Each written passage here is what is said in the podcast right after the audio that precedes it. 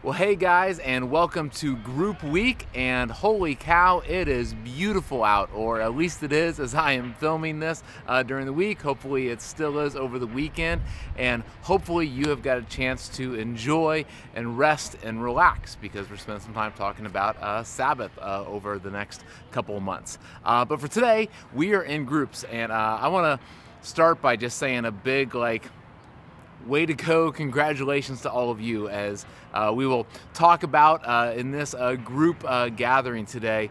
Uh, there's so many things in life that are like the really good positive things for us to do in our lives but they are also the things that take just more effort planning uh, intention. And by you making a plan to i mean it would have been so much easier for you to stay in bed today or to you know make some other excuse of why you couldn't be a part of a group but that you made time you made effort you made a plan to be a part of your group today and to put yourself in a situation where you're going to learn from god learn from others and where you're going to help other people learn and where you're going to take a step forward in loving jesus each other and the world. Just is awesome. So way to go on you for taking that step. Uh, but we want to start uh, every week the way we always start. So uh, go around in your group and share these three questions. Uh, number one, uh, how, how are you doing? What's really good in your life? Uh, what are the things that have happened over the last couple days, weeks that you're really excited about? Go ahead and share that uh, with the folks in your group. And then on the other hand, uh, if some things have not gone as well, if there's been some challenges as, as you're looking forward to the next couple weeks, some things that are stressful, uh, go ahead and share those with the folks in your group. Uh, and then how did you do with what we talked about last time? Uh, last time we were together, uh, we talked about the idea of that most of these ways of living like Jesus are like going against the current. It's just like, you know, eh, where it seems like everyone else in our world is living this way. We're trying to live this counterintuitive way. And so, how has that gone uh, over the last couple days, uh, week. Uh, do you feel like you've been living in a counterintuitive way? Did you try something uh, different that maybe you haven't been trying before? Uh, and what was the result of that? Uh, go ahead and share that and uh, pause me. We'll come back in a little bit.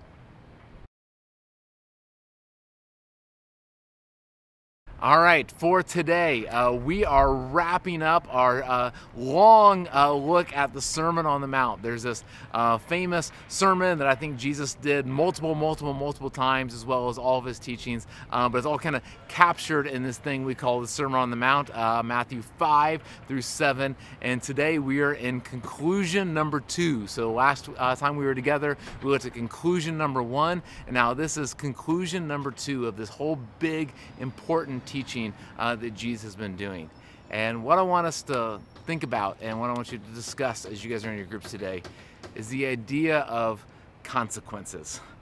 Uh, and that might seem a little bit funny. So, uh, as a church, uh, we often talk uh, about Jesus and we often look at Jesus as just hopeful and loving and just you know grace and you know second chance after second chance. And we really intentionally steer away uh, from the jesus that's like you know waving his finger you know and here's you know what you and it's just mad. Uh, uh, a friend of mine uh, bought a T-shirt recently, and it had this picture of Jesus that uh, Jesus is like watching what you're doing all the time, and you just kind of get this idea that like you should feel guilt and shame because like Jesus is watching and He knows what you did, and we just don't get behind that idea. Uh, guilt and shame and fear are really terrible motivators to actually have long lasting change. And that's just not the picture of what we see of Jesus when we look at who Jesus is and who Jesus says that God is. That's our clearest picture of who God is.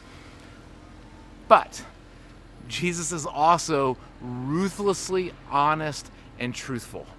And so when Jesus looks at the way in which we live, he's very honest that the patterns that we live our life will have consequences.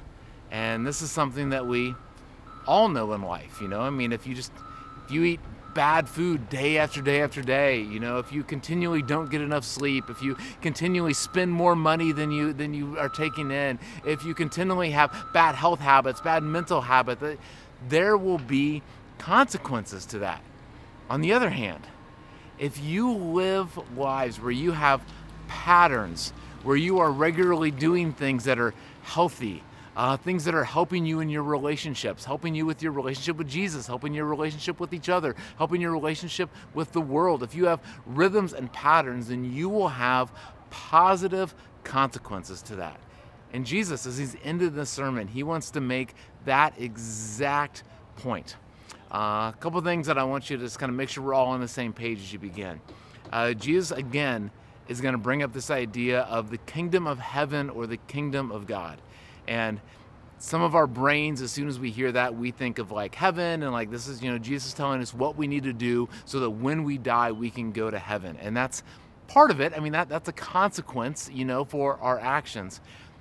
But so much more of what Jesus is talking about today is this kingdom of God that exists right here, right now. It's, it's in the air around us that we can literally experience the kingdom of God right now in your ordinary life. That you can have the relationships that God desired for you to have. You can experience the love, the joy, the hope, the peace, the self control that God wants you to have right here, right now.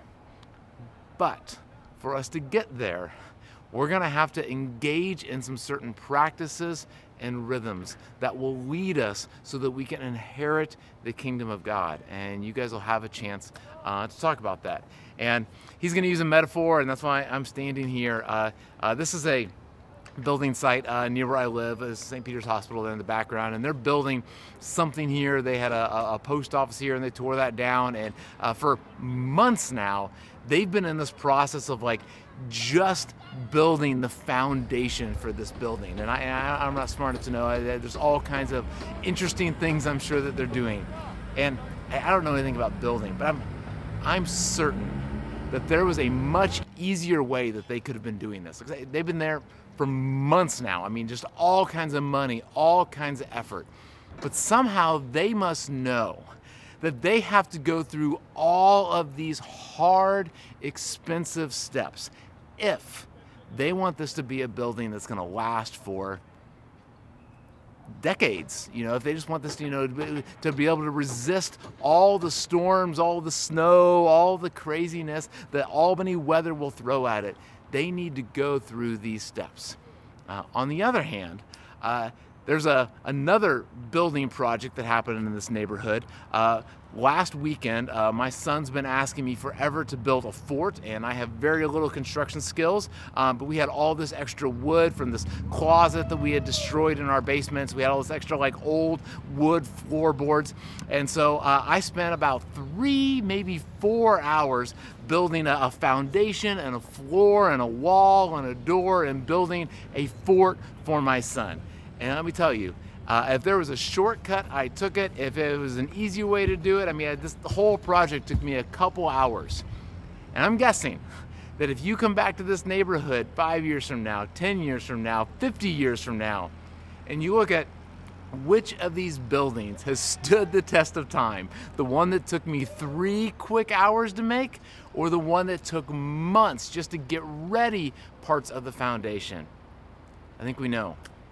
And I think we know as we look at our lives, we can see what we are building. Because at some point, difficult times will come and it will show what our life is really based off. Uh, it'll show how we can really live this kingdom life no matter what. Uh, so I'm excited for you guys to talk about all that. So you guys are going to look at Matthew chapter 7 today, uh, verses 21 through 29, very end of the Sermon on the Mount. And as you do, ask these questions. What does this tell you about God? What does this tell you about what God values? What does this tell you about how we think God is telling us to live, this way that He says is the best way to live? And then what does this tell us about people? Uh, what's our natural tendency? What's your natural tendency? What do we naturally slip into? And then, if you were to take this really seriously, what is an I will statement? And make sure you take time uh, to look at and go around your group, you know, take the last 20, 30 minutes of your group to have every single person share some sort of a, based off what we talked about, here's what I am going to do over the next 24, 36 hours, over the next couple days the next time you guys get together, uh, hopefully someone's written them down. You guys can be praying for each other, encouraging each other, and you can share those.